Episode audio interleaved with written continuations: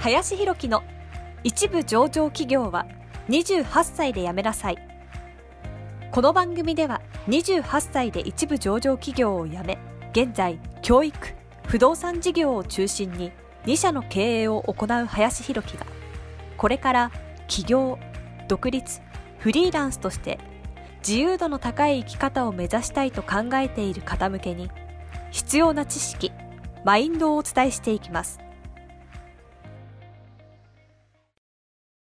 こんにちは林ですえー、本日はですね、手数を打てというテーマで話をさせていただこうかなというふうに思います。やっぱりですね、正直手数をもう凡人は打つしかないかなと思っていて、やっぱり何がね、正直うまくいくかとかっていうのは全然わかんないんですよね。うん、で、やっぱその手数を打って中で当たったね、ものがあったら、まあ、そこをね、一点突破するっていうのはわかるんですけれども、まあ、最初からね、やっぱ一点突破というか、その、まあ、一点突破は大事なんですけど、えー、手数を打たないとね、正直どこで芽が出るかっていうのはわからないかなというふうに思うので、手数を打ちましょうということですね。なんで、まあ僕も結構ね、まあ今手数を打ってます、事業としては。まあ一個ね、主軸のまあ事業があるんですけれども、まあそれはね、順調に来ているというかね、育ってきたかなというところもあるんで、まあそれ以外のね、事業をまあどういうふうにね、伸ばしていけるかっていうことで、まあ小さいね、まあ事業も含めると、えー、1、2、3、4、5、6とかをね、今仕掛けていっていると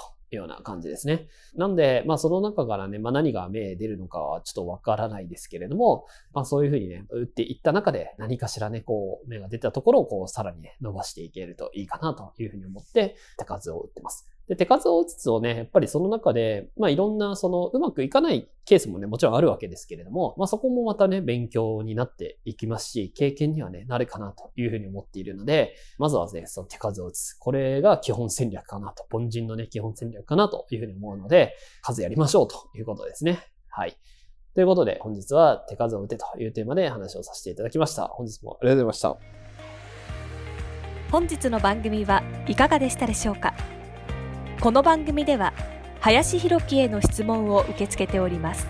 ご質問はツイッターにて林博樹とローマ字で検索していただきツイッターのダイレクトメッセージにてご質問いただけたらと思います。たくさんのご応募お待ちしております。